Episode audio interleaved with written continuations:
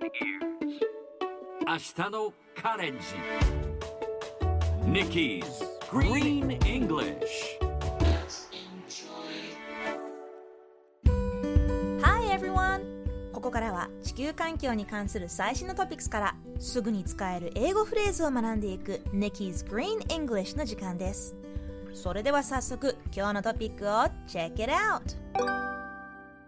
新しい調査によるとオーストラリア最大空飛ぶ爬虫類の化石が発見されました。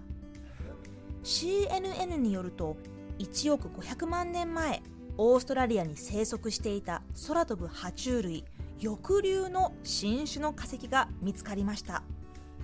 両方の翼を広げると7メートル近くありオーストラリアの翼竜の中では最も大きいサイズです。この翼竜はかつてクイーンズランド州の内陸部にあったエロマンガ内海の上空を飛行していたと思われるそうです。化石からイメージされた画像はまさに恐ろしいドラゴンのようです。さて今日のこの話題を英語で言うとこんな感じ。According to new research, this terrifying dragon was Australia's largest flying reptile.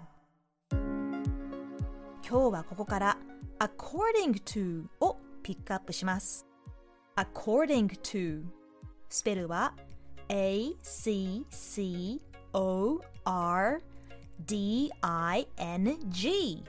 according そこに to to をつけます according to 何々によると何々に従ってまた何々次第でという意味です調査によるとまたレポートによるとという引用の際によく使われるフレーズです例えば天気予報によれば明日は雨だ According to the weather report, it's going to rain tomorrow. 他にも、このグループは年齢によって分けられた。This group is divided according to age.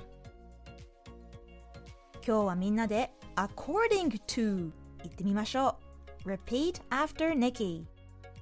According to. Yes, sounds great. Let's try one more time. According to. Sounds great. 最後にもう一度トピックニュースをゆっくり読んでみます。新しい調査によると、オーストラリア最大空飛ぶ爬虫類の化石が発見されました。According to new research, this terrifying dragon was Australia's largest flying reptile. 聞き取れましたか今日の Nikki's Green English はここまで。しっかり復習したい方は、ポッドキャストでアーカイブしていますので、通勤・通学、お仕事や家事の合間にチェックしてください。See you next time!